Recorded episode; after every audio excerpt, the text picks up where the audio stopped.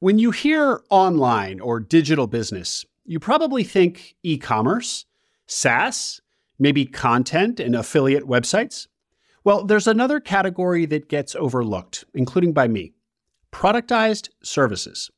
These are businesses that deliver a service remotely via the internet, but for a flat fee. So you're not charging by the hour, and the scope of work is well defined. Think Fiverr where you pay a contractor a flat fee to deliver a particular self contained service. This is a productized service model versus Upwork, a more traditional model, where you pay a contractor typically on a rolling hourly basis based on the duration of your project. Well, this model of productized services is increasingly popular and available for all manner of services delivered online. Design your logo, write your resume, social media clips, explainer videos, and podcast production, which is the service offered by the business that today's guest, Karl Hughes, bought. Karl is well versed in these types of services, being the owner of a content agency already that offers a productized service. So, Karl and I go deep on why productized services are appealing as businesses to own. Hopefully, this conversation opens your eyes to another type of business you might consider in your search. Here is Karl Hughes, owner of the Podcast Consultant.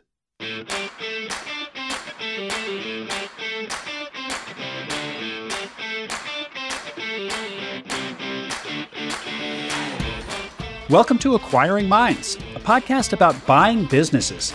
My name is Will Smith. Acquiring an existing business is an awesome opportunity for many entrepreneurs. And on this podcast, I talk to the people who do it. I want to share an update on the Acquisition Lab. As you know, the lab is a highly vetted, cohort based accelerator and community for people serious about buying a business.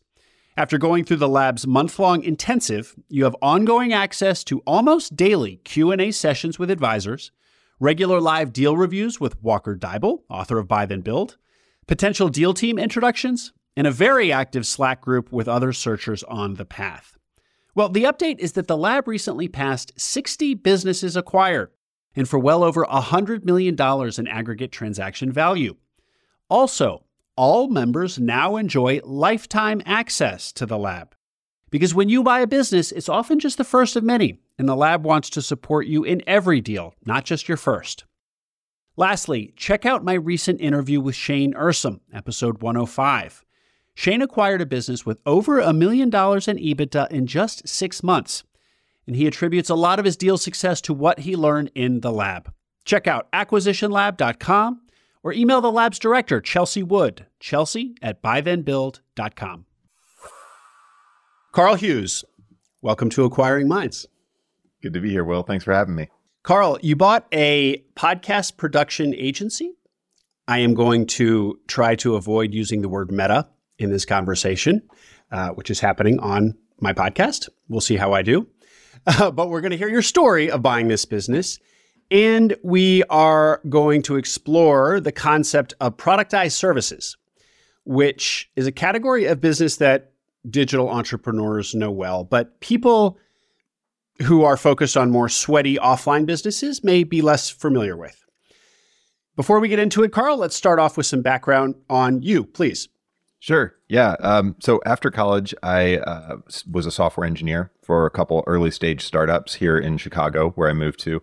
Um, and in that process, I kind of got to, I was the first employee actually, like twice.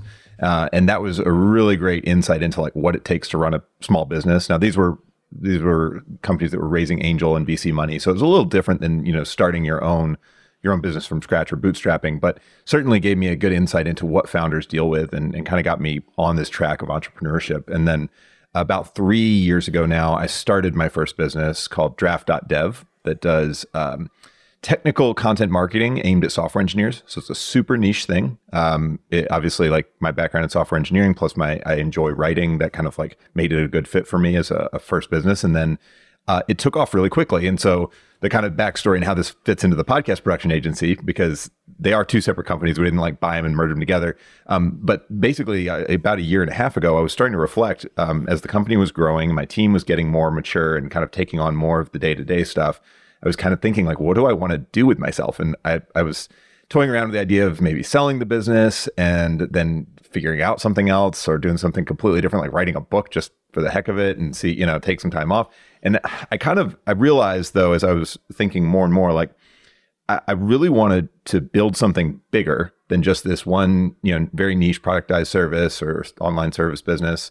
Um, but I wasn't sure exactly what to do. And then I kind of got into the the ETA crowd through um, I, I, guest speak at at uh, Northwestern University every quarter with their MBA program, and so um, I got to know some some people going through that and going through the ETA, and I was like, oh, this sounds really cool. Maybe that's something I could look into. And you know, I'm, I'm sure like a lot of your your listeners, kind of snowballed. I, I read uh, Build or Buy Then Build, and I, I, got to go to the, the ETA conference last year, and I started to, to research, and we can get into all that stuff.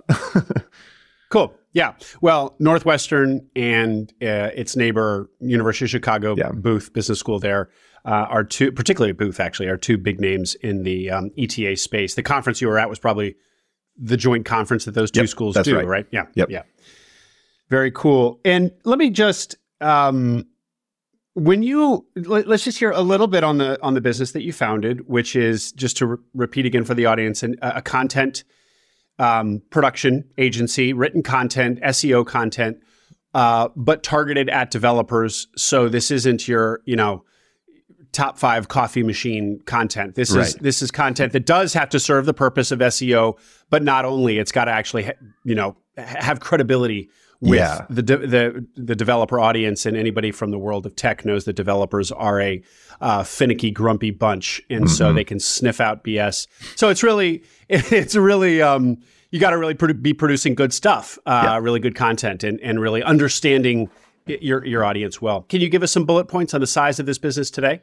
Yeah. So, you know, the first year I started, it was like, a, you know, I was like half year and I was just doing it half time as I was transitioning out of the last job I had. Um, so we, I don't know, we did 50K in revenue, something like that. And then the next year we did a million, started to hire a team, really started to like think about how this thing would grow, started to like hire a salesperson, get out of the day to day there. And then last year in 22, we did two and a half million in revenue. And um, so you know, it's as it's not huge by any means as a service business goes, but because we've um, you know we're we're online and what we offer is we're all remote and we're very process driven and what we offer is very contained. This very specific service offering. It's not like a, a a freestyle consulting, we do everything for everybody type business, it's a lot easier to sort of make that into a repeatable service that you can hire and put other people in place to run. So my team now does most of the day to day work there. And, um, I, you know, I was able to, to do that pretty quickly because I was very intentional about it um, just knowing myself, I, I get bored quickly. So I was really trying to build a business. And that was one of my big constraints, like build a business that I could take a month off of and it wouldn't fall to the ground. And so I did that mm-hmm. last year when my son was born. And That was really a, an awesome, like kind of um, test of how the team has gelled, how the, the company works without me. It was really great to see everybody kind of excel and, and do their own thing without me having to be in every call or overseeing everybody on a daily basis. Well, Karl, that's uh, powerful for a number of reasons. First of all, congratulations on starting a successful business from scratch. Congratulations, congratulations on rapid growth, which I'm going to circle back to. Congratulations on having the foresight to make it something where you can step out of. Um, I avoid the word passive income, but right, but, yeah, it's know, never a, yeah. a, a, systematic business where there's yeah. less, you know, every you know every everything is yeah, there's just more systematized is a, is a more um, less headache. I mean, there's there's countless yeah, benefits to that, all of which my audiences will, will will already know.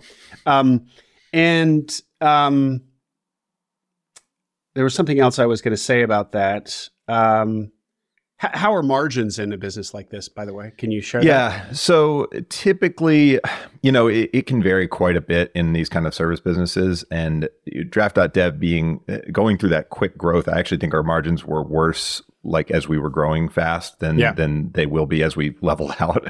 Um, yeah. Sure. And so I think last year it was really like a net margin around 15 to 20%, which isn't terrible. As I mean, it's not not bad at all, but a lot of that went reinvested into buying the new company. And so you kind of like I didn't take home nearly as much as I could have if I had just said, well, I'm just going to own this one thing and hold it, right? And that's one of yeah. the big trade-offs and then one of the big things that I think a lot of small business owners like are afraid of when they think about expanding is how mm-hmm. much mm-hmm. it costs to reinvest into, say, buying another company, right? Or even starting another service line or whatever you do to, to build up. So you have to be willing to take that short term hit to hopefully build something bigger in the long term. Well, that, that's a great point, Karl, and it's it's one of the things when when when business buyers uh, who are you know younger are out there talk, looking at businesses for sale and, and talking to sellers, and it's like you know the seller hasn't really done anything to grow their business in 10 or 15 years. Yeah. and it's easy to kind of look down your nose at that when you're young and hungry and and not risk averse and aren't putting Right, kids right. through college. But yeah, the, once once businesses get to, you know, there are kind of stair steps and tiers in business. And once you get to a certain tier in whatever, a plumbing business or a crew business, taking it to the next tier is not incremental. It requires a big investment Yes. and a lot of risk.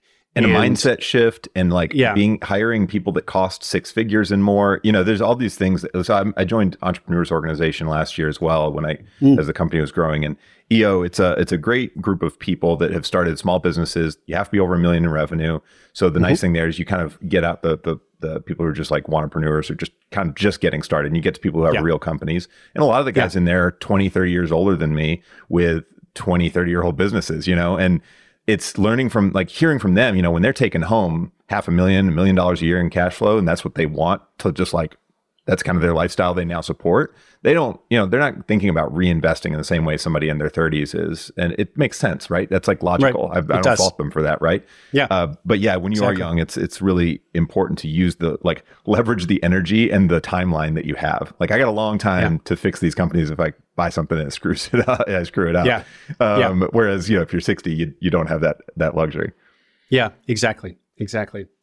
Um, well, on this point about growth, Karl, let's let's let's uh, shine the spotlight back on you on growth. Yeah. You, you're growing this thing like crazy. Fifty grand the first year, which is you know obviously not even a full time salary. Right. A million and then two and a half million. Yeah. Um, you already said that you get bored. You know yourself, you get bored. But when you're growing like that, Karl, I mean, is that already boring to you? I mean, you know, you didn't no, want to give give, give it a few more years to get it to five and ten million Right, on that, right. that trajectory. You know, uh, uh, that's a good question, Will. Um, so uh, it's less that it is it's boring in the day to day, and more that like the business doesn't. I'm intentionally designing the business so it doesn't need me as a full time player. And so every time, like what I do, I have a system that I've always done since I was even a CTO at startups where I track my time and I bucket it into different categories. And I see like when a any of those categories starts to get large and it's not really essential for me to be doing it, how do I find someone to do that thing? Because that's now mm-hmm. holding me back or holding the business back from growing. So, mm-hmm. in other words, in the early days, it was I tracked my time on marketing, on sales, on actual product delivery and overseeing. And eventually I got to this point where I'm like, I'm spending four hours a week on like, or four hours a day on writing and editing. And I, I, don't, I don't want to do that. That's not the best use of my time, right? So I hire writers and I hire an editor. Now I'm spending maybe, you know, 30 minutes checking over their work a day, but then I've got all this time freed up for sales and growth. So I took that systematic approach every month or so. I kind of reevaluated my time spent, and that's how I reinvested into hiring and figured out how to get myself out of things. Um, and honestly, here's the the the thing about growth. A big part of it is getting out of your own way.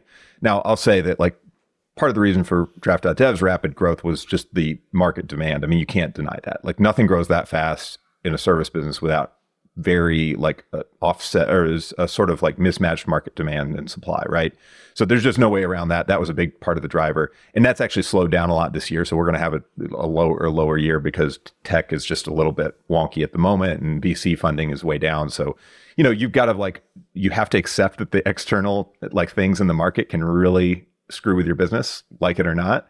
Uh, but at the same time, you you do as an operator have to be able to step away and like delegate really effectively and just keep an eye on the the numbers um, as they come in and, and readjust as you go. So that's where it got to. And so it wasn't that I was bored with the company or couldn't have spent more time or couldn't spend more time on it now. It's just that I didn't want to design a job for myself. I wanted to design a a business that runs ideally without much input from a leader. Now, eventually, I think we will hire like a GM or a, a chief operating officer to kind of run all the day to day, and I'll get to a point where I can just look at a monthly sort of spreadsheet of metrics and just keep up with that person, maybe on a weekly and monthly basis. But um, yeah, in the short term, I mean, you know, you don't need a full time forty hour week visionary in a small business like that. It's just not. Mm. There's not forty hours of work because I could dream up a million ideas, but I don't have the people and the the size to mm-hmm. justify mm-hmm. pursuing thirty million different things. Mm-hmm. Really interesting, Karl. Well, you you you talk about your kind of the, the supply demand imbalance being it's what we what we what private equity types call tailwinds, right? Yeah, uh, right. Uh, so incredible, you know, these incredible tailwinds, but you deserve credit for perceiving them and sure, jumping on sure. the opportunity. So yeah, sure. yeah. Th- I mean, it's not to take away from the fact that you built something fast. It's you, you got out there in, in, front of a tailwind and let it and let it scoot you along. Yeah, uh, good good for you on that. Um, the but also I do have to. So, but did you have an audience or anything? To, to, that you were able to market this to or a network to, to get yeah. that initial revenue or was it pure I mean, yeah, well, still with strong tailwinds, et cetera, et cetera, et cetera. Like you still have to, get to, to get a million dollars in your first full year. Like right. that's and, and really a know, lot now, of a lot of business. I, right, and not even if you even take out the revenue numbers, just look at the the kind of brands we work with now. We've worked with like huge publicly traded companies in just two, three years. You know, three years of of operating to get to that level where we get enough trust and credibility to work with them is like it's really tough. Like honestly, that I was most nervous about that when I was thinking about how do we go up market and kind of get our prices up and get like our our margins better and stuff. Anyway, um, yeah. I, so my I I did not have like a a a ton of like connections in this space, but I did have a couple things going for me. One was I was a developer who could write. And so I went out to all the companies that I knew had programs where they would let guest writers come in and write on their engineering blog. And I started reaching out to them, just listening to what they do. So, for example, I got on the phone with a company and they were this guy was super transparent. He walks me through like the whole model and the margins and the way it works for them. He's like, you know, we pay a writer 700 bucks to write a blog post. We pay editor two, $300 to, to edit it at most, maybe less. And then we get it published and a typical blog post brings us $10,000 worth of business over its lifetime. And I'm like, well, that's an incredible ROI, right? But like, mm. so once a company figures that out, they scale this stuff as much as they can afford. But what that also told me was there's a lot more room for margin there that yeah. you know some companies will be willing to pay. And so yeah. as I kind of launched, I figured out like, all right, there's there's room here, and now we charge close to two thousand dollars a blog post, and that's just because again, there's there's a lot of room in that that market to to play with. Um, yeah. Now that may not last forever, right? Like that's one of the, the challenging things because, and I, I like this market. This is something in general I've come to like in, in service markets is like I like markets there's no dominant player. There's a lot of small players because it means yep. there's room for you to carve a little toehold and you don't have to go in and be the winner take all. Like you know, it's not the Uber versus Lyft thing where you've got a, a these huge behemoths that are going to own the whole market. Now you can come in as like just one of a lot of under five million dollar companies, and that's a like that's exactly why the podcast consultant, the the business we I just bought, appealed to me too. Well, Karl, now that you now that you've whet your appetite with buying businesses, you are going to love fragmented markets for a completely different reason. Um, which everyone knows where I'm going with that. Uh, that that's that's really cool. You already know that business owners are making amazing use of virtual assistants, often based in the Philippines. And while virtual assistants are helpful, virtual professionals are transformative. More Staffing is a boutique agency that hires A players in the Philippines, not for simple tasks, but for deep competency work. Think operators, supply chain managers, controllers. More Staffing de risks your engagement with a 12 month guarantee to you, and they provide coaching for six months to their talent when an engagement begins. That means your hire is coached in the background, no additional cost to you so that your working relationship flourishes and is as successful as it can be. Global staffing is increasingly the norm, and building the muscle within your business to take advantage of it will be crucial in the years ahead. Speak with more staffing about the pool of capable, affordable managers they can connect you with. Check out morenow.co. That's morenow.co. Okay, and before we get to your story of buying a podcast consultant, let's um, let's go ahead and define productized service, which I which I teased at the beginning because I think it's it's so relevant. It, it's relevant to the business you bought and the current business. Yeah. So so so you touched on it when you were like when you were like the way you designed this business was such that you're basically not you're not selling hours. You're right. selling flat fee like yep. an article for X, two articles for Y, 10 articles for Z. I, I assume. I assume. Yep, that's so right. there's kind of like you're picking, you know, the, the, the client is like picking things off a menu very well defined, no yep. scope creep. No, you you know how long, th- so you can really, like you said, make it very systematized. Um, is that right so far? Yeah, That that's exactly right. It's like basically the quick and easy way to say this is like it's it is what it sounds like. It's taking a service offering and packaging it up like it's a product that people could theoretically go to your website and click buy now. It's in their cart and they submit their spec and they get their results back at some time. Now, I'll say that there's degrees of productizing a service. So in other words, there's some that are literally like you can go into the site, you never talk to a human. It's like buying a SaaS product and you've just bought access to this service, right? And then there's ours, ours, which is a lot more done with you and hands on, and there's a lot of back and forth. Um, part of it's the nature of our content, part of it's the nature of the clients we work with. They're big companies that want to have real conversations with people on a phone. Um, and whereas, you know, some, again, some productized services are very hands off. But I think the, the big lesson is like, it's just a fancy word. At the end of the day, almost every service business would benefit from some degree of productization, like standardization. It's why nobody buys like general purpose consulting firms like, if I had made this Karl's developer marketing consulting firm and it was all just branded to me and it was all about my smart brain, get you getting to hire me for hours, there's no way this would have been something I could step away from this quickly, right? Just doesn't, that's not a, it, it wouldn't happen. And it's the reason those companies don't get bought. Or if they do, it's like for, for pennies on the dollar compared to a company that has actually sort of built a repeatable product uh, service offering. You know, but what I let me push on that a little bit because fundamentally a productized service is it just marketing? Is it just positioning? Yeah, I think is it so. just positioning, yeah. or is it, yeah. or is there something under the under the hood that actually is different than you know Karl's SEO agency? I, I mean, it is just a it's a word. It's just a marketing a way to describe um, you know a type uh, like a, a service business that is not quite so bespoke. Part of it is like giving instead of branding the company around like we are like we will go in and give you the best bespoke solution for everything you do. We kind of brand it as like this is a repeatable turn on the knob, turn off the knob kind of turnkey thing that you can implement. So it appeals to that kind of buyer, the person who wants that. Other people it doesn't appeal to. I mean, we get people all the time asking us to send them custom proposals for whole, you know, marketing packages. And we just don't do that. So we just tell them, yeah. here's somebody else that you should do that with. Um, and that's that's totally fine. You have to be willing to say no to business. Like that's that's also one of the big things that again service businesses and consulting marketing agencies really struggle with is saying no to the wrong business you know, mm-hmm. when I started draft.dev, um, people were always like, well, why don't you write content for other kinds of companies too? You know, you guys have obviously figured something out. And I'm like, yeah, but our whole brand, our whole like defining features very specific. We're just mm-hmm. going to be very specific. And it makes us, we immediately win more trust and more business because we only do the one specific thing. Um, whereas I think it's a lot harder to stand out when you do everything for everybody. Sure, sure. Well, Karl, I, uh, at the risk of flattering you, I do. I really feel like you you had a lot of um, kind of you made some wise decisions in in when when you went into draft.dev that you you know you uh, didn't make a lot of the beginner mistakes. Um, but I think that was, you know, mm. like to be honest, and this is what people ask me about this a lot. Like your first business you actually started actually took off really quickly. How did that happen? I'm like, well, I was the first employee twice. I really, I mean, as much as this was my first one, I technically owned 100% of going into day one.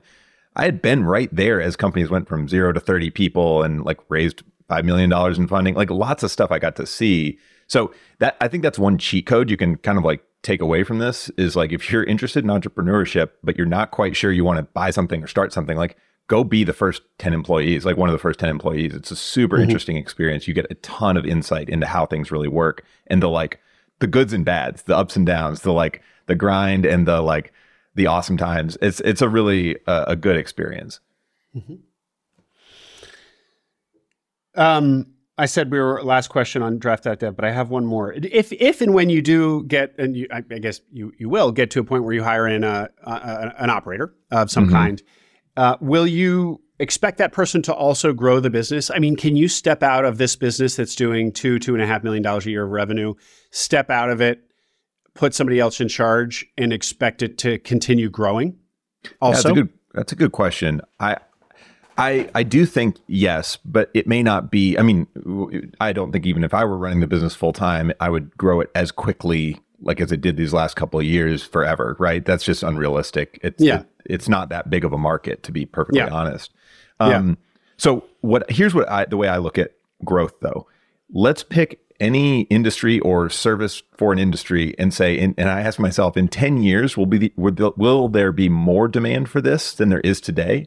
And if so, do we think that's going to outpace the general, like, you know, market return? Like if I put it in the S&P 500, right? And I, I think when you ask me the question about developer content, is there going to be more content that helps software developers build more software in 10 years than today, absolutely. Like I don't know what format that content will take. Maybe it'll be more video and maybe it'll be a mixed mixed medium. Maybe AI will partially write some of it, but either way, there's going to be more content because humans are going to be writing software and more software in 10 years than they are today. So mm. I, I just think like it's an inevitability that it will grow as long as we stay in the market and and have a like a, a presence there.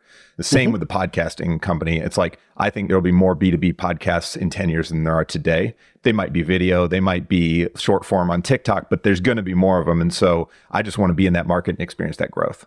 Mm-hmm. Well, beautiful beautiful segue. Okay. So you you decide that you kind of have the itch to do something else um, after draft.dev as you've grown it nicely and but it can also now kind of operate without you or without your full-time attention. So what next? So you you went to the sorry you went to the yeah. ETA, ETA yeah, conferences. Yeah. You read the books. Then what next? yeah, yeah. so I got yeah I got really interested in this whole like search fund model, and I you know I realized that there's a name for what I'm doing. It's a self funded search, and um, mm-hmm you know, that's it got, got to know. I got into the you know search funder community, which I'm sure lots of people here know, and you know, yep. get get in there and start asking questions and answering questions and, and just kind of seeing what people are doing. Um, you know, what happened? The the story was I, I started to to come up with this vision of like buying a portfolio of niche companies like this, and then I talked to a friend about it, and he had been he and I have gone way back, but we were we've never really done a, a big project together, like start a business together. But we've been talking about that for the last year. And I, so I just kind of pitched him on this idea really casually. And he's like, dude, that sounds awesome. I want to do it. Let's, let's make it happen. So uh, this guy's in Austria. He uh, sold a business, a startup a few years back. So he had some money he'd been doing angel investments with and was kind of ready to do some, like to get into something new. So we went in and started the search process. Um, I, I guess it, that's a good break point. Do you like I can hop into the, all the details of how we ran the search and why we did it that way, but I'm happy to answer other questions if you got anything else first. no, no, that that's great. Let's let's um let's hear about this. And but before you jump in, I'll, I'll plug your article. You wrote a great uh, kind of postmortem of this whole process, laid yeah. it out really nicely for a lot of my audience, a lot of it's going to already feel familiar if they've read Buy Then Build. Certainly, totally, yeah. it's really the anatomy of a search, but it was still it's you know nicely condensed in a single article, and and um, so so anyway, um, yeah. Let, us kind of bang through the chronology, and I and I'll and I'll stop you um, yeah. at, at points. So yeah, yeah, yeah. Ne- what happened next? Uh, so and I wrote that because I got so many people asking to book a meeting with me after I did this. They knew I bought this company. I was like, I'm sick of taking these 30 minute meetings where I tell them the same thing every yeah. time. I was like, here, read this article and then tell me if you have specific questions. Then we can do a meeting. You know, like let's yeah. let's get beyond the the basics.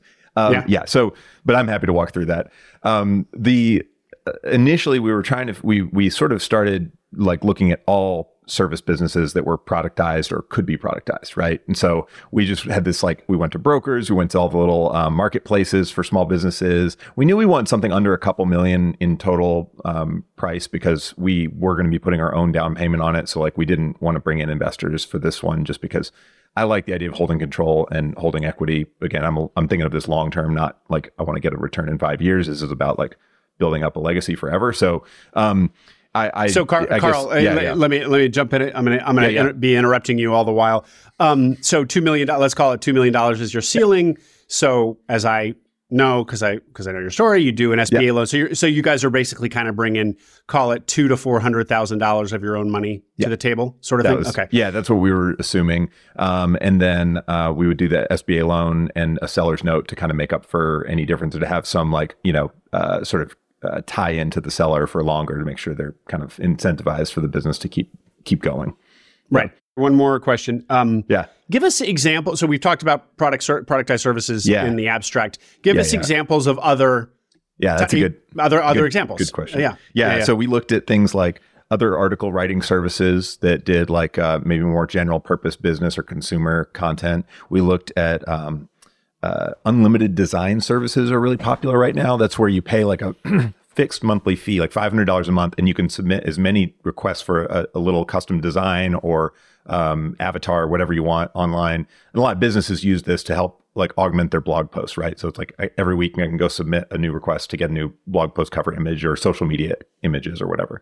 Uh, those are really popular and they're easy, like they're easy to start. The I, I, yeah, I have thoughts about the downsides to them, but like anyway, we looked at some of those. I, I do too. Um, I use yeah. one of those for Acquiring Minds. But go ahead. Yeah, yeah, I, yeah. We that's an aside, but um, but there there there are some interesting things like that. And then we looked at just random things that would come up. Like um, one guy did, what was it? it was like um, uh, product hunt launches for people, where mm. you know he takes your product mm-hmm. and helps you get it launched on Product Hunt um, mm-hmm. Again, that's got some problems with that kind of business model because a lot of what he was doing was kind of gaming the system is like very short term, not going to work forever. But you know, interesting business anyway. He made good money doing it, great margins, super you know, super uh, easy to run. Um, so anyway, looked at all those, and then we were like, okay, this is too much. Like, there's honestly just so many options there that it was hard to compare. There was like every business was apples and oranges because like an unlimited design business with a uh, subscription fee is way different than these one-off product hunt businesses where you just get single, you know, customers at a time.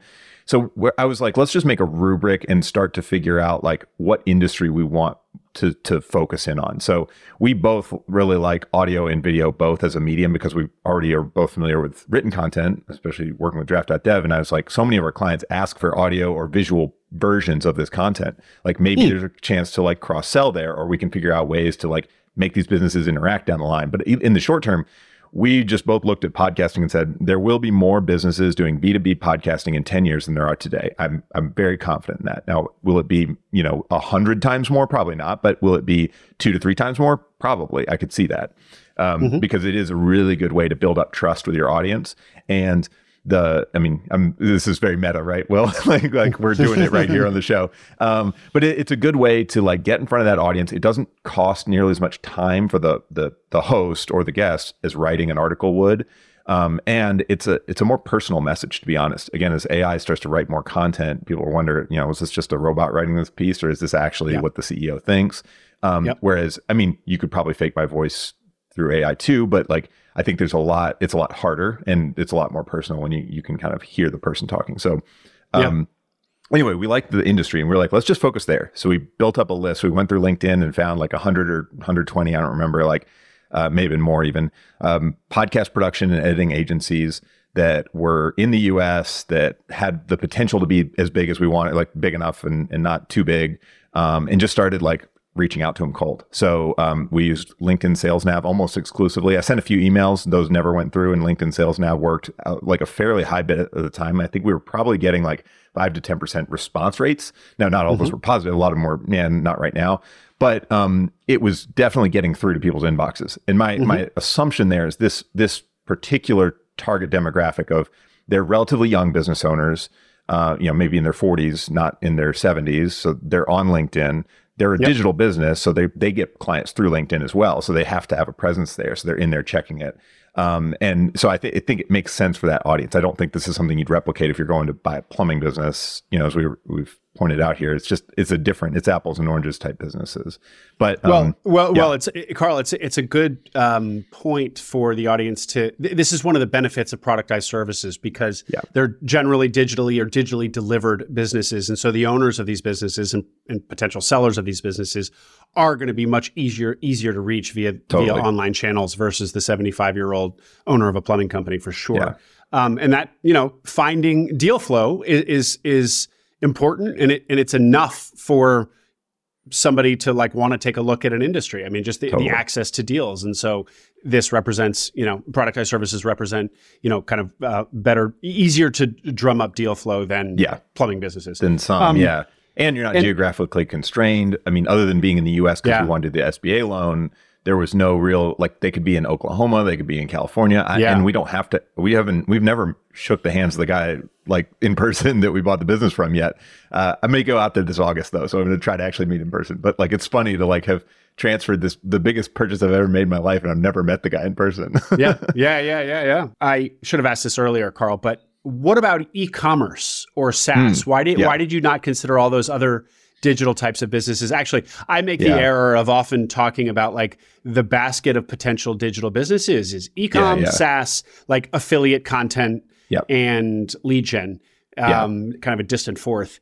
And yep. but really, productized services they're not explicitly digital, but everything can be done online. Yep. So they're kind of quasi, um, but they should really be in that in that bucket. But anyway, why did you not consider these other four possibilities, especially that you're actually a technical person? You're not yeah, even just I mean, comfortable online. Right. Yeah. We were actually, we talked about this and, and, and you know, first of all, e-commerce, we, neither one of us had any experience with. I like, mm. I mean, it's cool, but like to go into, you know, I think a lot of searchers face this challenge when they are looking or buy a business. When you don't have any industry experience, it can be really hard to actually see like what is going on in those businesses. So I felt like there was just too many landmines that we would hit if we bought, uh, bought something that was a little too far afield. Um, mm-hmm. So ecom was out.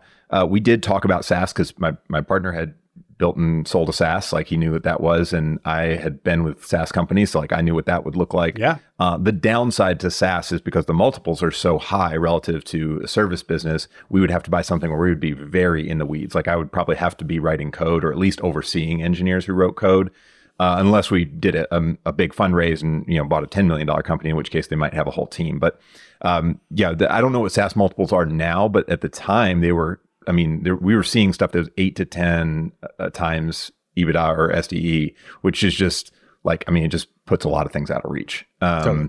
Totally. So uh, yeah, so that was that was uh, our thought on SaaS. Um, and, and then honestly, what about like, content yeah, businesses? Since yeah, you're so, I mean, that's really your your, content, your wheelhouse, right? It definitely would have been. That's not a, wouldn't have been a bad idea. I mean, we we talked about buying like a developer content type site and trying to maybe just amp it up. Um, I think content is is interesting. It's going to get harder and harder to monetize um, content as more and more gets created. This is kind of one of the downsides to content getting easier to create is that monetization is super hard. I think a lot of the best content monetization is just pushing a specific SaaS or, or product that you sell. Uh, and so you end up building a content business that really has to support an e-commerce business as well or a SaaS business as well in order to get the most margin. Um, now, I'm not saying you can't. Obviously, there's plenty of people with good content businesses. It's just a it's a different model. Yeah, yeah, and and maybe is another way of saying what you just said. So I make sure I understand. Yeah, that essentially content marketing is, that what would you describe as content marketing? Like so, the kind of you know the the ten year old version of content marketing when it sure. was first coming into inception from HubSpot and the rest, where mm-hmm. where the the best marketing is going to be content and so companies that could afford it would have developed entire content op- like HubSpot, entire yeah. co- entire content operations, not to monetize the content directly, but indirectly right. as a form of of you know pushing people ultimately to their brand. It's a very kind of right. top of funnel way of, uh, totally. bringing people in. Yeah, is that so, still as relevant and, and yeah. does it work as well? You have to say yes because that's what draft.dev is. it, I mean, I obviously I, I think that because of podcasting is a form of content marketing as well. Exactly. Um, so I, I believe very strongly that content and that personal relationship you get with an audience through content is the way that B2B like sales will go. I mean, uh, not to say no industry will ever benefit from cold outreach. There's absolutely good cases for it. And I think that's an interesting model too. But uh, the truth is you need content to support cold outreach as well. So like it never becomes less important.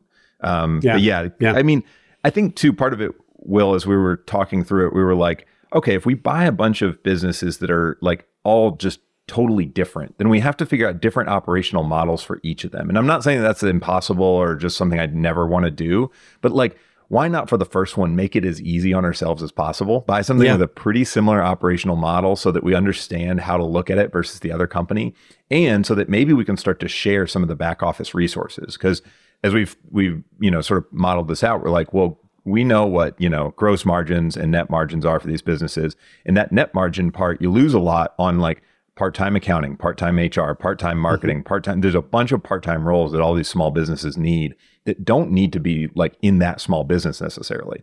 So yeah. I think what we'll end up doing is sort of building those into their own back office organizational unit that kind of serves all the companies and helps improve those margins across the board. That's the theory, at least. You know, well, sure. talk to me in five years. Tell me if we got. I'll tell you if we got there. well, well, that, that that debate between a centralized services model and a decentralized yeah. services model is a debate that is ongoing. Is, yeah. and, and holdcos are kind of battling yeah. internally with themselves as to what makes sense all the time. Right. Okay. so we're getting the sense here that like this is this first acquisition you're wanting to like learn how to buy a business, what it's like, yeah. what it feels like, presumably with the idea that this be, maybe becomes the model, and you do this again with bigger and bigger. So, so kind of um, building a holdco uh, uh, yeah. of, of, sorts. Is, is was that an explicit mission? Yeah. Well, once we started looking at buying a business, we were like, I, I mean, it it it became the explicit mission pretty quickly. Like we both mm. are we're again we're both young enough and concerned with like long term we want to build something meaningful so to mm-hmm. buy a small business that's you know like under 2 million in revenue and then just say well we just want to hold that and run it forever is just not exciting enough like mm-hmm. to be honest yeah. like yeah. I, I i think there's still plenty of time for me to like figure things out and go a little bigger. So it was definitely the explicit thing. And the other thing is is that you know there is more talk about these like mini hold com- holding companies or mini private equity funds where you raise some money and you buy a bunch of companies and you kind of um, either roll them together and sell them or just roll them together and keep the cash flow. Um, yep. So it's kind of becoming more popular. I don't want to like I'm not a like a trend chaser per se, but I like seeing other people do it makes me think, oh, well, that's something you can do. It's like it just helps exactly. to know there's guys like an Andrew Wilkinson who's buying a bunch of small companies and like doing this kind of thing and be like, okay, I can listen to him for some advice and some like forethought, but I can do things my own way as well. Yep. Well, I think you just articulated why Acquiring Minds this podcast exists. So that's right. So we're on the same yeah, page I, there. I, I always loved listen listening to this show and just the variety of uh, businesses and guests and the types of things they buy. It's just so interesting to hear, just because you know that I think a lot of people step into entrepreneurship and they want a template. I think this this to me was one of the hardest things about the first six months of the business was there's no answers. There's mm. no right way to do this. I can look at my competitors. I can try to deep you know deconstruct what they do, but like none of that matters. You have to go make your own path, and that's super like fun, but also really challenging. One thing I've noticed, Karl, in my own uh, with Acquiring Minds itself is that I my own interest and kind of where I was at home was digital businesses. And so I covered more acquiring digital business stories in the early mm-hmm. days. And I've just, over time, it's become less and less for whatever reason. More probably just because my own eyes were opened to the whole world of offline, right. sweaty traditional businesses. And so they're so rich and varied and interesting. Um, but any, all, all of that is just to ask you when you, you're kind of like me, you and I have kind of similar backgrounds, at least kind of mm-hmm. ecosystems mm-hmm. that we come from. Um, when you went to uh, the ETA conference at uh, Booth and Kellogg, you were probably similarly exposed to people who were buying more traditional businesses, not totally. digital. Did you yeah. feel like a, a, fish out of water? And, and, and oh yeah. And how do you I mean, think? Just how do you think about that? for a lot it's of funny, reasons. like like for a lot of reasons. Because Will, like I'm a I'm a pretty like dressed down casual guy, and these are you know a little more formal MBA types and finance types. You know, you got yeah. a lot of suits in there, and I'm yeah. like a t-shirt and jeans every day person. That's just that's I'm never gonna I'm not gonna be you know something different for for them. Um, but and, and you know it was fine. Everybody was great. I met a lot of great people, and I, am not saying this in a negative way. Like I couldn't go to that, like I was looked down on or anything at all. Because like the truth is, honestly, a lot of them were super interested in the fact that I was doing something different from the mm. typical mm. model, and mm-hmm. the fact that I actually already ran a business and was looking to buy you know something else too, and like started to like put that out there and people are like that's really you know just a lot of the people in the ETA world have never actually run a business, right? That's mm-hmm. the typical background is more either finance or like maybe they've done operations, but they've never actually been a CEO. So, mm-hmm. you know, that that's that's one thing that's kind of fun about being in that like being a little different in the crowd is you get a lot of conversations going because people mm. want to hear the different story. You know, we want to yeah. hear the same like same story over and over again. Um, yeah, yeah. It was it was definitely eye opening though because um, there's a lot of things that are fundamentally different about digital businesses. I think one is like they can, and this maybe this isn't always true, but they can be very small um, and still be a little more hands off if you do them right. Um, at, at, because I think there's less of that need for like a CEO who's in the office every day, like you know, showing a face. Um, the in-person businesses too like i mean location like having a physical location i would need to go to every day is kind of a non-starter it just wasn't interesting to me i mean it was yeah. it, it, not a thing. I haven't had to like go to an office in a long time and i didn't want to start just you know i've got two young kids too so i was like really appealed to, to staying remote. Um, yeah. so yeah i mean there's a lot of things practically that i wasn't interested in there. Plus i think that personally, I, I want to do things that where I get the best leverage on my time and skills that's possible. So yeah. buying digital businesses that I kind of know how to run fundamentally. I know the things that they're going to run into as far as cash flow, invoicing, um, receivables. I know how the finances work. I know roughly what the gross and net margins should kind of look like because I've got a ton of like insight into that. Plus, I kind of know how to do the sales on these sorts of companies. I mean, I led sales at draft.dev for the first year and like figured out a model that kind of works. And same with this company. I came in and just kind of picked it up really quickly because it's the same thing. It's just selling a different service to a slightly different audience, but they're not that different um, yeah. fundamentally. So, so many things there that just transferred that I was like, I don't want to give that up and start all the way back to like you know, I buy a, let's say, a, uh, auto repair shop or something. And now I have no idea how to grow an auto repair shop. I mean, maybe I just try to like survive, but that would be the best case would be survival. Whereas I feel like coming into a digital business that has been run well, but could be run a little better. I think we'll come in and grow the first year. I mean, it's, it's looking that way so far, but like, you know, time will tell, right? There's probably going to be some, I'm sure there'll be rockiness because that's just what small business ownership is. But yeah, um, yeah, I feel like you get a lot quicker, like uptime, like time to actual effectiveness. I can't the that book First 90 Days has some uh, word they use for this, and you know I've just read that as I was getting into this the buying the new company too. And they use a phrase that describes like how quickly can you get to effectiveness or doing something effective that shows mm-hmm. your team I'm actually useful. So mm-hmm. like for me, it's coming as a new CEO. How quickly could I get the new payroll system implemented and rolled out so that everybody's getting paid because that mm-hmm. looks really good. Like Karl mm-hmm. could actually do something here. Um, and that's the kind yeah. of thing like that. Really, if you can d- make that metric faster by use like buying a business, you already have skills in that area or knowledge in that area. I think it goes a long way to just building credibility and the team seeing like, oh, this is why Karl's in here buying this business, and it's not like Karl's just like that moron who doesn't know a thing about podcasting. Yeah, yeah. No, I mean when as you as you articulate all of this, Karl, it's very compelling and convincing. Um, now, a lot of my audience is is considering buying businesses in industries they don't know at all, and that and that's sure. not a. Ch- I, I I don't think, and I would hope that that's not a challenge that they're underestimating. They recognize, and in right. fact, a theme of the podcast often is like, what do you say? How do you build credibility quickly? Yep. And and and you do need to be confident yourself that you are actually going to be delivering value. And and oftentimes the answer is simply that you know the seller might have been kind of a technician themselves and grown crews around them and they find themselves in the in the seat after growing totally. their business for a number of years and they're just they don't have the business savvy or the appetite or whatever or the systematic thinking and so a person who comes from a background where they really think about business in kind of an abstract way can deliver value at that kind of at that layer at that level um, but of course you need to communicate that to to to your employees who are going to see you as like a you know a what's the what's the word from whatever an outsider yeah, an interloper an outsider, uh, sure. uh, yeah. Um, yeah so it's it's it's very it's really interesting but but but but to your point certainly if you have a resume that like speaks to the actual service being provided uh, by the business that you're acquiring that that just like neutralizes this whole point of friction so that's that's easier if you could do yeah, that so that's great. Definitely. so you, okay so you guys have this thesis this kind of industry thesis you develop around mm-hmm. b2b podcasting. You're reaching out on linkedin. It's actually really quite successful. They're, these people are easy mm-hmm. to find. They're pretty responsive. Um, pl- plop us back into your search. Yeah. Yeah. A lot of them were just what you described, Will. They were operators who had started the businesses almost as freelance audio engineers and then mm-hmm. kind of accidentally grew to a point where they sort of hit the limits of what they could handle. Um, you know, where growth meant more hours in the business and they didn't want that. So they, so you kind of like hit some point wherever that is for them. And they're like, I don't want to grow because it's just going to hurt more. so mm-hmm. we were looking for those kind of people that, that that uh, profile of somebody who likes the operator, like uh, like to be in there editing the audio, but shouldn't be anymore.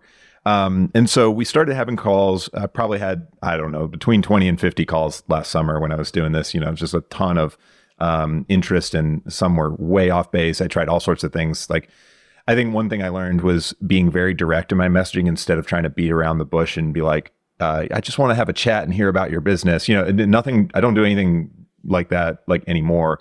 Um, what worked was just being very direct and upfront and saying, I own a small business right now. I want to buy another company, like a podcast production agency. Looks like you guys have built a good thing. You want to talk. And that is like that simple sort of messaging that really appealed, I think, to other business owners because they were like, oh, this Karl guy's not that different from me. He's a small business totally. owner too. And like he's, you know, so I use, again, using the credibility to, to get whatever you can leveraged out of that. Uh, so we start to have conversations. We get down to probably three to five who are interesting and interested in us, and then we sort of just tried to figure out how do we start to to whittle that down even further. And eventually, after you know a month or so of conversations with, with all them, we got down to one who signed an actual LOI, uh, and that's the company we bought. So we we signed the LOI um, probably three to five months into our searching process. Was pretty quick, like to be honest. And I assumed that something would happen to kill the deal. The whole, I mean, it's like because I just hear the numbers and I'm like, this is just not gonna. We're not gonna get our first LOI. Let's just like don't get married to it. Just you know, let's just try. So we start to do diligence. Um, pretty simple on a deal this small. So you know that it's under a million in total value. So it, like right under a million. So like that, it's not that complicated to look at the books of a company like this. That was another thing too. I'm not a finance background person, so like. I, not that I'm lost in books. I know how to look at my books at draft.dev very well, and I know what things mean, and I know how to like, you know, all that. So when I looked at this company, it wasn't that different, and I was like, great. So I kind of know what this looks like. Like it wasn't like mm-hmm. I was out of water there. Um, mm-hmm. You know, we weren't dealing like the nice thing too about digital businesses when you're not a super savvy finance person is they don't deal with a lot of the complicated stuff like um, having equipment that you have to, you know, capex. Like, yeah, capex every right. So all the different stuff that like goes into the complicated accounting of like valuating that stuff and then drawing it down over time and amortizing amortizing like expenses and and uh, and in income. This this guy's a cash basis business, cash in, or he you know his people invoice him for the work they do every month, and he invoices clients every month. It's very simple to look at those books and be like, here's money in, money out. Um, no other costs other than people. Basically, it's just a little bit of software, so super lean. Um, so anyway, diligence was not complicated. We just verified that a lot, like all the things he sent us, was correct by looking at contracts, looking at actual work done, and um, talking to customers, things like that. So um, got a good feel there, and then unfortunately, when we made the mistake of kind of engaging the bank after as we were closing up our our diligence. We felt good and we were like, okay, let's talk to the bank now.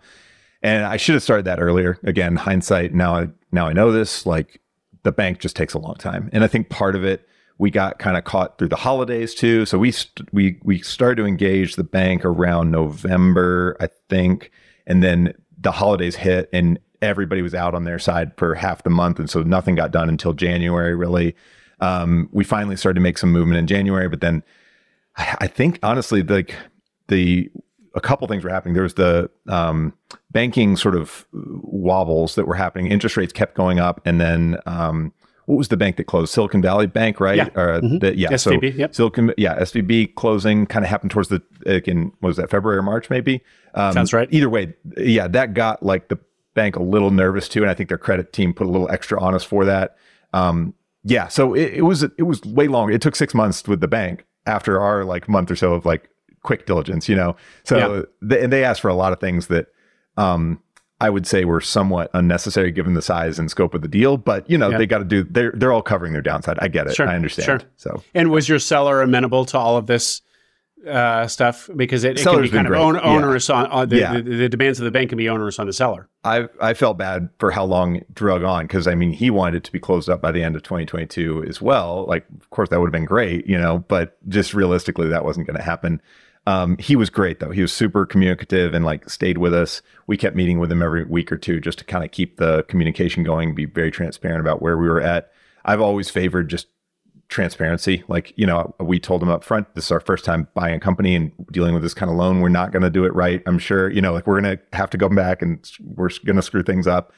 Um, but that humility kind of like, again, I, I think this is something that I, I think benefits a searcher, but I don't know if, yeah, maybe this isn't everybody's style, but just being real and being like humble to these other business owners, like why not? You know, they're, they're, they're small business owners. They've screwed things up too. They know it's hard. And, to just go in and say like, oh yeah, I'm going to come in buy your business. I know exactly what I'm doing. It's like that's just you don't just don't say that. Mm-hmm. like that's mm-hmm. be be honest about what you do know and don't. Um, yeah, so he was great through the process. The the bank eventually we got things going and done with them and wrapped up and um, all was good there. Let's just circle back a little bit to, to, to, your search. Why some of the others that you got on the phone and looked at their businesses, why did you decide, why was this guy the winner, the podcast yeah. consultant? Why was he the some winner? Were, yeah, some were too small, like mm-hmm. under 500K in revenue. And it's just mm-hmm. really hard to, it's really yeah. hard to justify the work that goes into the sale for that. I wanted, I mean, I would have would have been great to get something maybe around a million, a million and a half, but you know, 750k, which we we this is what this one came in for um, was not bad. I mean, that was really that's within a ballpark. I think because this is again based on my draft.dev experience. Business like this doesn't usually have the margin to hire a salesperson until they get towards like a million, million and a half in revenue. Um, there's probably exceptions, but like just generally speaking, when you want to really like a good salesperson, you're going to need to pay six figures, and the only way to do that is get to a certain size. So uh, that was kind of one of my thoughts was like, how quickly could we get it to that point where I don't have to be running sales calls? Because I love doing the sales calls; it's a great learning experience, but like, obviously it's a huge time investment, and so. yeah, we'll get there. But um, yeah, so that was the, uh, the, a lot of it was size. Some of it was like sellers just kind of realizing we, we were very upfront about our numbers too. We were like, we're going to take your SDE. We'll figure out what it is with you, you know, kind of go through your books and, and we tell them what SDE means because a lot of them didn't even know what that meant really, which, you know, that's fair. And then um, we'll give you a, about a 3X multiple. There's just, that was it. We didn't say like, we might give you four, we might give you two. Like we were just like, it's going to be around three. And it, there's kind of no way we're going to pay more than that. Just the, the economics don't make sense and your size business doesn't. And we might pay a little less if you have reasons we need a discount. So, um, and once people look at those numbers, that's really where the business owner's like, ooh, interesting. So, you know, say it's a million dollar business with 30% margins. They've been getting 300K a year for, a, you know, this small business they run, which is pretty good money for anybody, but for a small business owner, you know, who does their own thing, it's great. Um, and then they're going to get, you know, 900K and then you take out taxes and you think about like, you're going to get, you know, 65 to 70% of that maybe, or whatever, you know, whatever it is per you.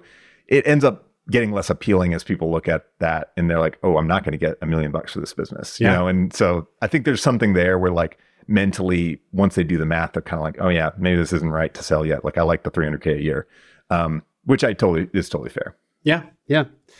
Um, this is great, Karl. And the just going back to the high response rates you were getting. Uh, I know I'm going back a few steps here, but but the you know the other thing to call out about that is which you, you kind of already have. You already have a business, and so many of my guests after they buy their first deal, they find proprietary outreach, like subsequent proprietary outreach Yeah. to go and buy an add-on. Um, so much easier, and often deal flow comes to them. I mean, you have so much credibility if you are already a business owner. You're talking business owner to business owner. So, so we have to acknowledge that those high response rates you were getting on LinkedIn. Part of that was almost certainly they like looked at your LinkedIn profile and they're like, "Oh, this guy Right. already has a business." And oh, by the way, the business is really complementary. So it feels really Right. natural that a guy doing written content would now want to be diversifying or adding on podcast content. So there was there was a whole narrative they were building around you before they decided Totally. to even respond. Um, Totally. So that that helped. But I Um, think that's that's like a key thing of any good cold outreach is that that it is it has, has a narrative that makes sense to people. The same is true if you're going to do cold outreach for a business to grow it. Like if you're just the spray and pray stuff doesn't work anymore. I mean, it's just it's too done, and you get immediately like clipped by spam filters. You got to figure out a way to draw a line between what you're offering and what the person's doing, and it making sense to them. So Yeah. I, I think you know whether you have the i had the advantage of being a business owner but there's again you could have industry experience. That would be a great advantage to be like yeah i worked at this really big competitor of yours and i want to buy a business like this because i love this kind of industry or whatever you know like that kind of thing is huge too. So whatever you've got use that personal connection. Even going to the same college with somebody or like you grew up in the same small town like there's got to be something there that you can build a connection with. Um, and i would just say i mean that's that's the way i would always lean into any kind of cold outreach to people. Yeah, yeah. Um, one tactic that that you used to try to get these folks uh, on the phone in the early part of your efforts was was the was sales calls was kind of Right. faux sales calls. Um, and, and I'm sharing this because it's in it's in it's in your It's in article. there, yeah. but tell people how that went, and then yeah, it didn't it didn't work uh, no so what i was thinking is you know this small businesses like most of the time the founder's going to be the one doing the sales because Yeah. like i said they have to get a certain size for a salesperson makes sense so i figured i'll just book a sales call it's a free way to get on their calendar right and then Yeah. try to like twist it into something else um it was super freaking awkward and just not like not like it was not genuine you know this is again this comes back to like i'm i'm i was learning my style and i'm like okay i'm just a I'm just going to be straight up with these people. Like I, Yeah. I would rather someone be straight up with me, so I'm Yeah. going to treat them the same way. So as simple as it is to get on the phone with people by booking sales calls, it's probably a very low conversion. And I also realize it takes a lot of time. And this is kind of again where like I'm always tracking my time and optimizing like what do I actually need to be doing versus what is kind of like fluff. And I realized a lot of these calls were just fluff. Now I did, I will say, we went through after we had an LOI and we started booking calls like sales calls with competitors before we officially own the business as a way to understand how they work and some of their like get some insight into their pricing, their process, their what their sales process, et cetera. That was super helpful. And I would, you know, before you've got on your LinkedIn profile that I own this competing business, like go book sales calls with the the people that are like, you know, in in that are competitors because it's a great insight into how the industry works. yeah, totally. Shop them, shop the competition. Yeah. Uh, to- yeah, yeah. totally. I mean, and these were not companies that we were going to buy, so they were just. It was just a matter of like we want to know how they operate, especially the ones that are bigger. Like, you know, if you think about it, we're going to buy one at um, a million like total value, but what are the ones who are at five or 10 million? What do they do? What do they look like? What do they, how do they act? Um, because that's where we want to go. And it's like, we don't, like I said, with draft.dev, we don't want to copy verbatim what a competitor does because that's just not, it's probably not going to work. But we want to think about the, the best practices they've learned and how we can apply that to our own style. Sure, sure. And and going back to your industry thesis, or, or if you quote unquote um, Yeah. wanting a podcast production agency, there are players in this space that you saw that have gotten to five and ten million. So so there is a, a path very to, few to those kind of numbers. Yeah, Mhm. yeah, very few, but there are. Um, I think, yeah, it's it's so hard to say again, like because this industry is growing, and and also a lot of them they do a mixture of things. So yes, podcast production, editing, but also maybe they do podcast launch services or um, auditing, which we, we do as well. Or maybe they do video stuff, which ends up getting more complicated, and video production can get really expensive. So part of it too can be like their numbers can be um, really high because maybe they're the video service provider for Adobe or some huge company that pays them a million bucks a year to like run their whole video operation. So like you know, looking at the raw numbers is less important like as far as like how huge could you get and more about like in this little piece of the market we have, do we have a good foothold and can it get bigger? And that's really what we care about. So yeah, I do think there's a, pathway for this business to get to well over 5 million in revenue in the next few years. Um, how quickly that happens will kind of depend on how well we operate, I guess. Well, and also going back to And market, your yeah. your point about fragmentation and how there's so many, so many small players out there. Maybe Yeah. you get to, you know, five million by acquiring 10, By five hundred thousand That's dollar, you know, one Right. one man shows, one woman shows. Your, your Um, head is right where mine is, Will. yep. Uh, one, one other thing to call out, a huge thing to call out for, especially for anybody listening who um, works in uh, offline sweaty businesses, the the nature of these productized services is their wor- their working capital, um, the cash conversion cycle is positive. So you take the money Yes. first, and then you pay it out to deliver the service after the fact. And you know, coming from the digital world, this is always what I like. This is was my normal, but Yep. I, I, I, now that I've been exposed to all of these, you know, the traditional businesses, it is not that way. And so cash flow management is this theme Yeah. that comes up again and again. And even very smart people really struggle with it. It's a skill you you have to learn, and often um, people will will really get will really get squeezed, you know, in their first Yeah. six months at this. So these businesses, g- generally, of course, it you know varies, but but um, as a general rule, you take a credit card payment, um, or, or or maybe it's an invoice if it's a big enough if it's a big enough spend. But you probably demand payment up front, and then you deliver the service. Which, yeah, so that that's a fantastic characteristic that I had you know historically underestimated. Yeah, absolutely. And it it does. I'll put the asterisk there because again, like mm-hmm. having run a couple of these now, there are exceptions to that, especially as you move up market. So draft.dev, for example, we now work with a lot of publicly traded companies, and we normally would take full like at least half, but usually full price upfront, and then you know we deliver the service over the next three or four months. Now, with a really big company, you may not have the weight to do that. If their payables department says, "Nope, that's not the way we do things," you may just have to to deal with it. So, Okay. think about like know what that is if you're buying a digital service business, because some agencies are more um, back weighted, where they they charge for um, you know work after it's done because of the the nature of the companies they're with, or like just the way they do. But either way, if they have a frequent billing um, setup, that's definitely better than like long, long term, right? Because again, cash flow, like this guy was invoicing weekly and some like weekly and monthly, depending on the client, um, which is great. It means we're getting fast cash in, you know, and most people are paying within 20 days. So it's like really fast. Like, it- so to your point, yes, great for cash flow. We did get a little extra on our loan just to make sure that we had some cash in the bank on day one because we, we bought the receivables, but we kept let him keep the cash. So, um, you know, we, we want some cash in there. But either way, like it's it's been great because we've immediately like got positive cash flow going and like it's it's kind of stayed consistent. Great. And but to be clear, I was wrong to suggest that he gets that he was taking payment up front. He is actually invoicing. Yeah, he actually Okay, bills. okay. Yeah, in yeah afterwards, and that's one of the areas I think we could improve. Um, you know, again, this is like that we bought a business knowing that there's some things, easy levers to improve. Um, We actually, I, I experienced this this challenge firsthand with Draft.dev. The first year when we were growing really quickly, and and second too, um, we the very first part of the year we had a negative cash cycle. We billed clients afterwards. Um, and we were growing like doubling every three months, and yet we were running out of money and had no line of credit because it was a brand new business. Like I had no idea what I was doing either, so had nothing to draw on. We get down to like you know we've added ten clients last month, but yet we have got five thousand dollars in the bank and can't you know not going to make payroll unless we do something quick.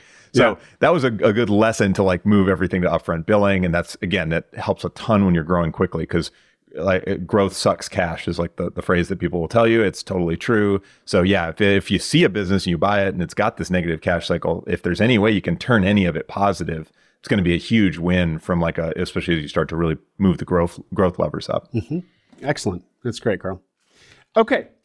Okay. So back to the story and the structure of the deal. What did what did it finally look like yeah, so we did the kind of what they describe in Buy Then Build, um, where it's 10% cash, 75% SBA loan, and then a 15% seller's note um, over five years at a fixed interest rate that we set early in the process. So we actually got a really, in hindsight, good deal on that because interest rates have kept going up.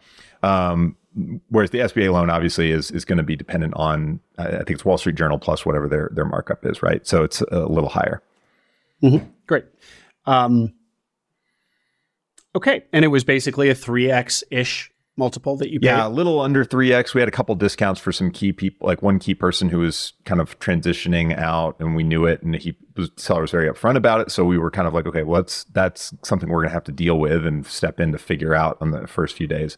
Um, and then the other big concern we had was the client attachment to the seller. And this is obviously like a big one for any really small business like this is like clients are really they're still on sales calls and on regular support calls with the actual founder right? And they develop a personal relationship. Like every client we talked to for doing background research we, we called several of his clients just to, to hear what their experience was. And all of them had this very like they they talked very positively about matthew the seller and the business a little less so. Not that they didn't like the business they just they thought of him as the the figurehead. Yeah. Yeah. so we knew that was going to be a risk. So we got a, we did you know, a little discounting for that because we we thought, you know, it's going to have to be something we overcome. But the seller's, you know, hanging out with us for six months to do the um to to kind of hand everything off, and so he's got a contract with us, and he's been super great. And honestly, the clients have been very receptive too. I they they had very low client concentration, about eighty customers that were active, and so the good thing there is even if we lose a couple because they really liked the seller and they don't like us, it's not gonna we're not gonna lose you know, like four clients wouldn't kill us. It's yeah. it's not the end of the world. I think that's really important too for um, for me at least with any service business I'm going to take over. I want to see a like very low concentration and a high volume of clients, even if each one is very small. Yeah, for sure, for sure.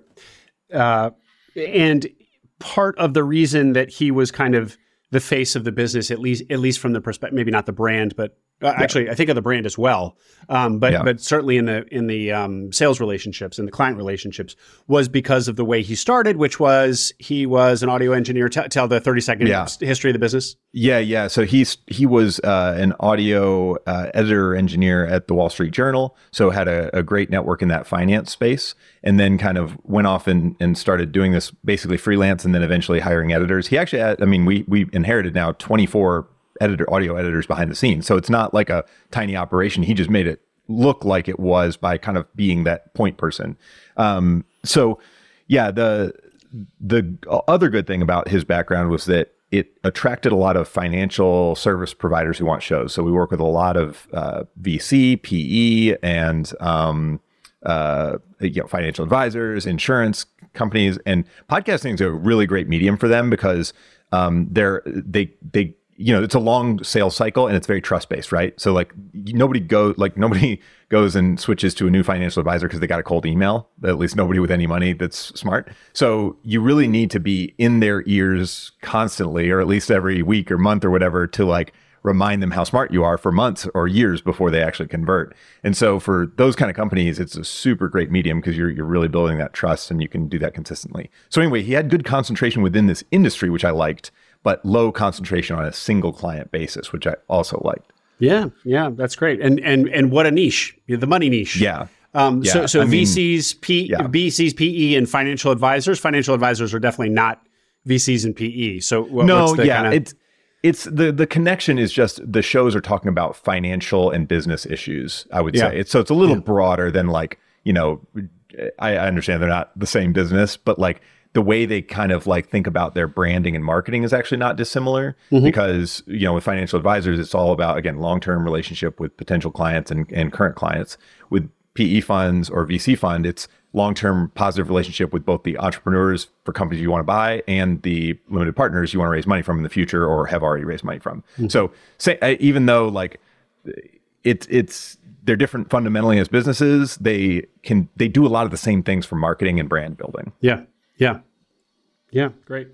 And what what was the seller doing day to day? What what are you going to have to replace when he leaves? Was he all sales, or was he actually still doing some production work himself, or what did it look, that look like?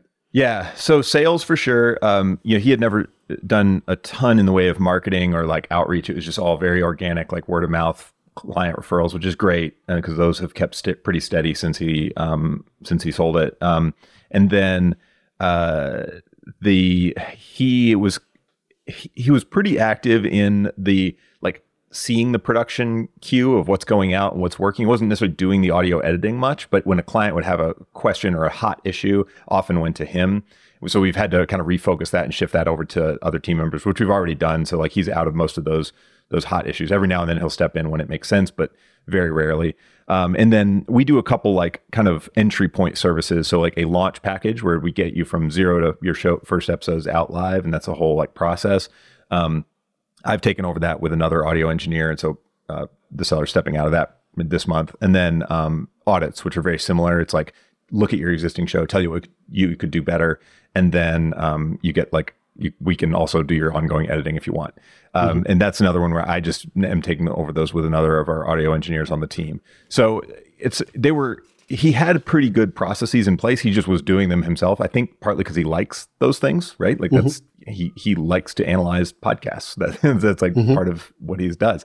Um, so we may remove also some other. There's some services like he had he would do one off consulting for people where he just book it an hour of his time for X dollars and you know do it right from the website. We've removed that because that just doesn't make as much sense with the model we're moving towards. And financially, that was not a big part of the business. So we we sort of knew that that was going to go.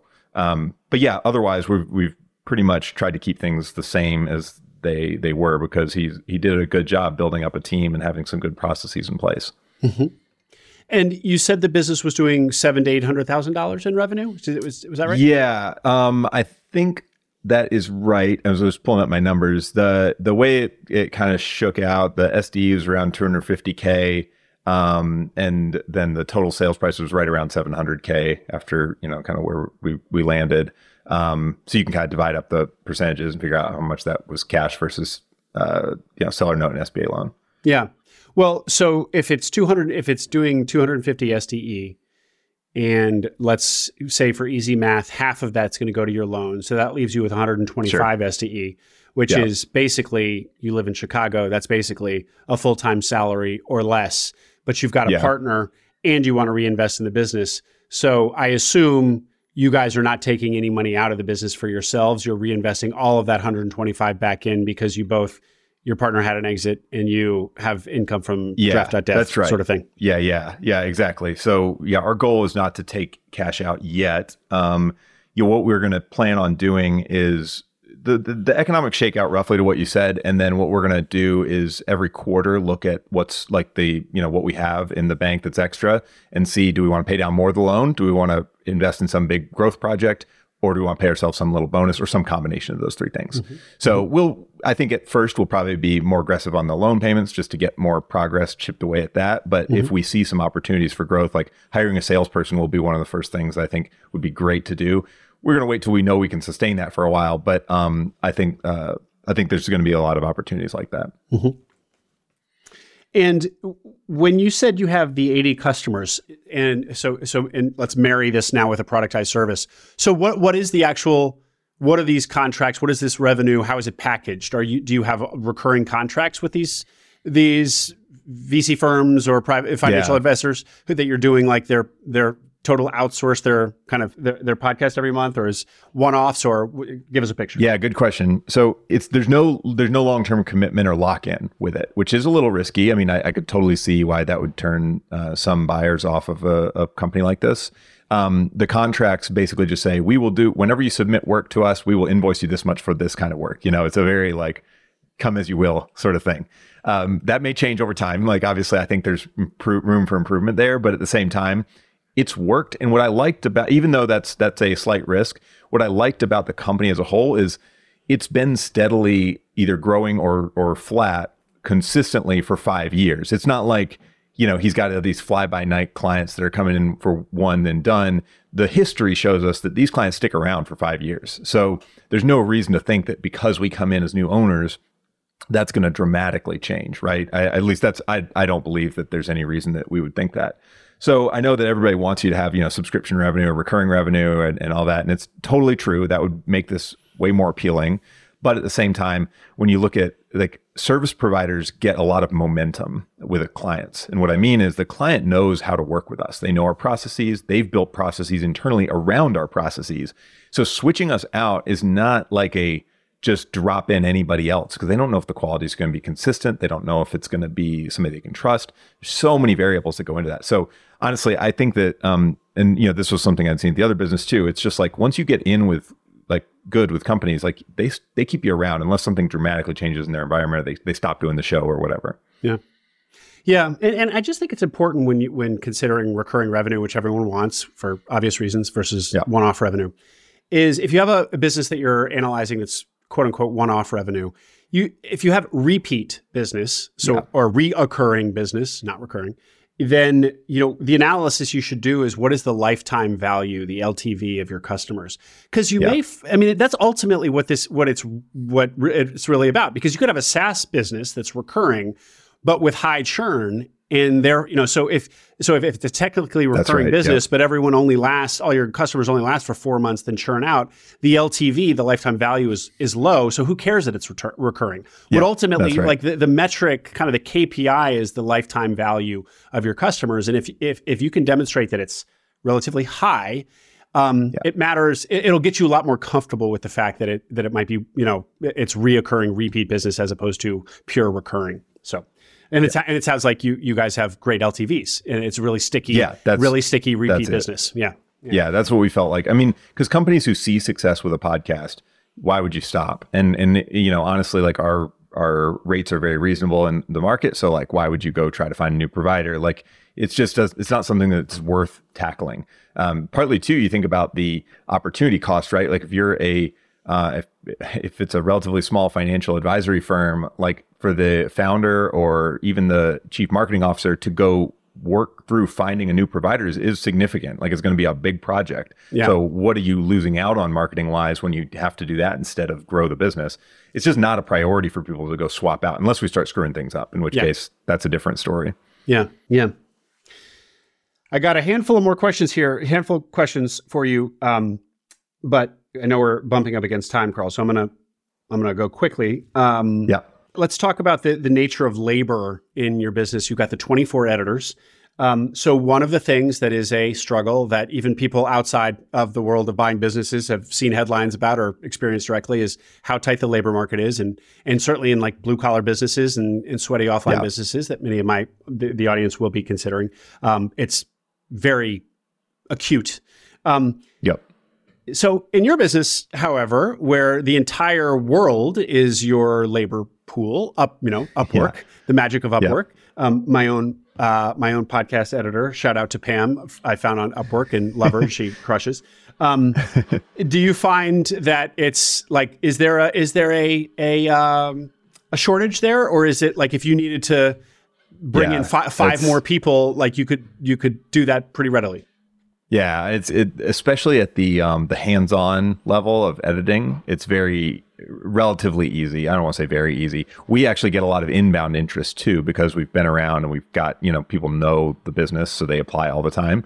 Um, so we're always getting new applicants. Plus, a lot of these people are connected to other editors. So the great thing about, I mean, working with a company that's all digital, when you think about like the perks. It's not just the money. So like you could you could be in we are all our editors are in Canada, U.S. and U.K. But um, Oh. so that's uh, they're Oh, so it's not even high it's not Philippines style. no, no, yeah, we don't we don't at this point. Um, and it's it's a good thing for them because um, a lot of them live in like more rural communities in these big countries. So like if you live in middle of nowhere, Nebraska, right? Like, and you're an audio person. You're, a lot of these guys are musicians.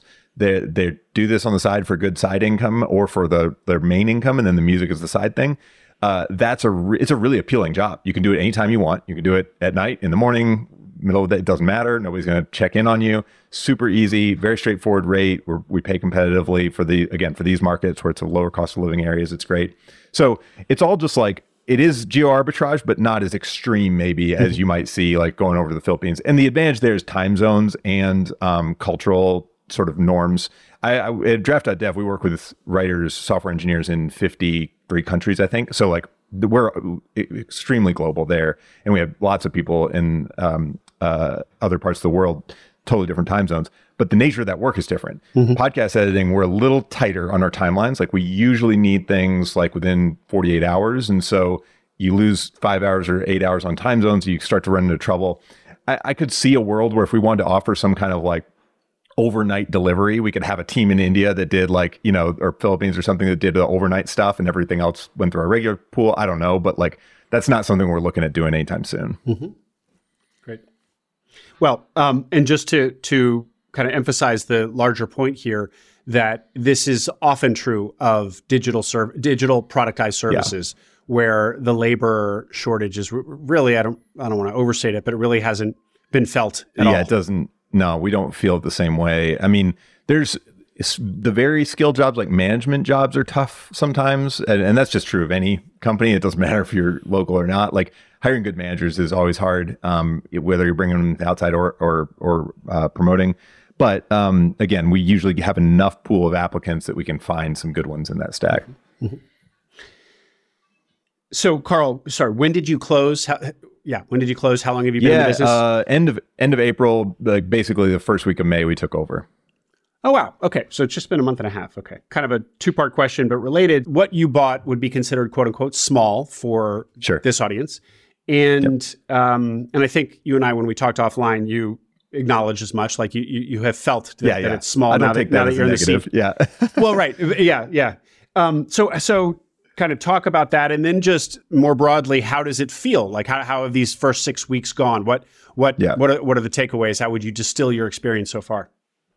Yeah, I think I think for us going small was the the right move. Uh, you know, again, I think everybody's experience and what you're doing is different. Um, for us, knowing we were going to self fund it and um, we wanted this to be the first of many. We know that this is just a stepping stone, and it was. I don't want to say as I'm not going to be as flippant as to say it's practice, but it was like let's get experience. Let's get an at bat with something that is relatively small, and therefore the downside risk is relatively low. Like if this goes out of business, we could still conceivably pay off that loan from our personal income, or like we could figure out a way to get jobs to pay out. Or, like it wouldn't be the end of our our, our careers. Um, now that said, it- stepping in, it is very hands-on work. I mean, I'm on sales calls. I'm managing team members directly. There's not a lot of existing management structure. Not a ton of uh, super established things. There's some processes, but it's not like you know. There's a lot of room for improvement there. So like you have to be willing, like obviously my partner and I are, to get in there and get in the weeds and you know roll up your sleeves. So again, we came into this knowing fairly well that that was going to be the case, so it wasn't a surprise, and it's been all good so far. Honestly, I think we've we've brought in some really quick wins that, like I've mentioned, like the team has seen and we've seen that have helped us close some you know some deals that may not have closed otherwise and some uh, improve some things on the back end of like production that may have, have fallen through the cracks otherwise. So i think we're making good progress already. Um, there's some little things with like invoicing we've already kind of cut down to just doing once a month so it's more efficient. We don't have to have somebody going through every week to do that. We similarly with payroll he was we were running payroll daily up until we took over and we were like okay let's go to once a week. It just doesn't make sense to pay out every single day um, so some just little things like that that really up our efficiency, I think is going to help a lot. Um, but we'll we'll see. I mean, this is like you said, it's very early, so it's going to be like, um, yeah, probably six months before we really know how the how things have gone. Yeah, yeah. Well, then my final question for you, Karl, uh, prob- might need to be answered in six months. But um, after six weeks in the business, is your vision of a holdco uh, stronger or or weaker in, in terms of stronger? You know, oh but, yeah, but I think the shape of it has changed a bit, or how it might happen. So okay, um, some things I've been thinking about, like the one of the big challenges now is how do we get these companies big enough to where they can have their own little operators like CEOs or GMs or whatever you want to call that title because you do have to be a certain size before that role really makes sense.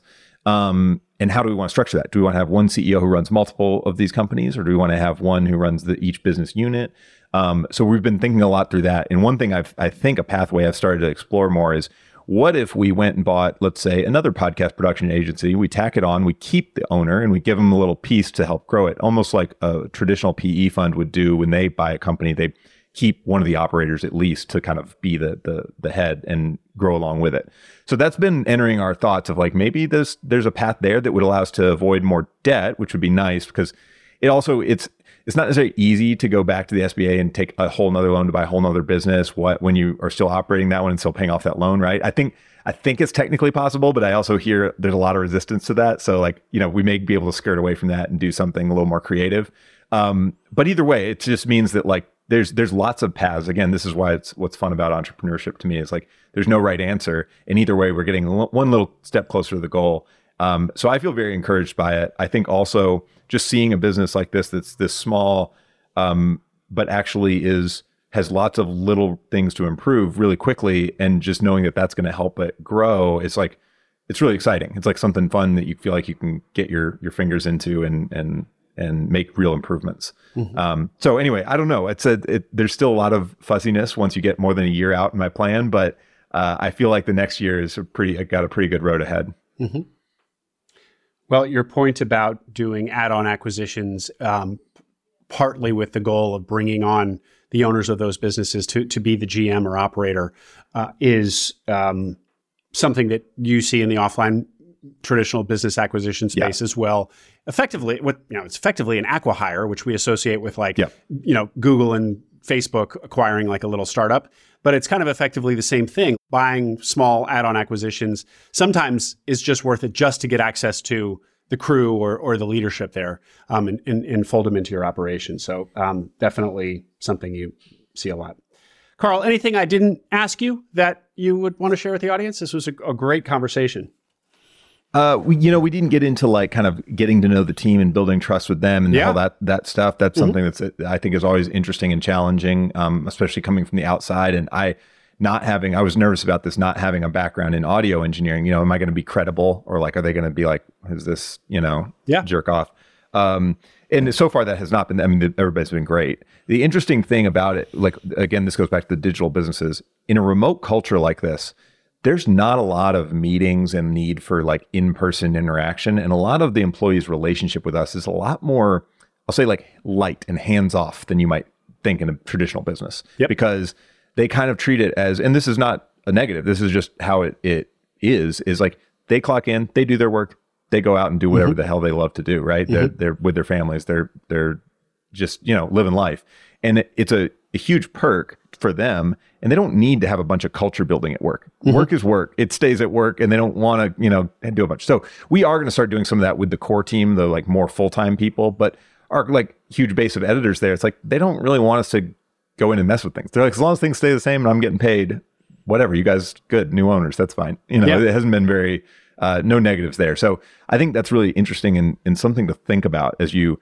uh, amalgamate into the new company. It's like, what is the culture that was already there and do you fit with that style or are you going to come in and try to like force a square peg into a round hole like if we you know all of a sudden tell all the editors we're going to make you you know zoom in every friday at three like that would totally break the the the, the good thing they have going Totally. What what a great point, Karl. And and and just two things to add to that. First of all, you know, you had said earlier about folks in in maybe in uh, the your editors are in expensive countries um, but they're maybe in more rural areas, and so they so so the, this is a job for them that they might not otherwise be able to get, and it's a great job. But part of it being a great job is that they can live kind of far away and, and they don't have to commute into a business or whatever.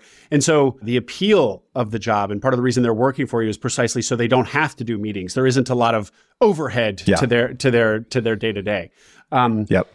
and then just the kind of uh, the the larger point about not coming in to a business and all gung ho about anything really. Come in to listen and to and to And really learn, yeah. and learn Yeah. and really get a sense of what the the existing culture is.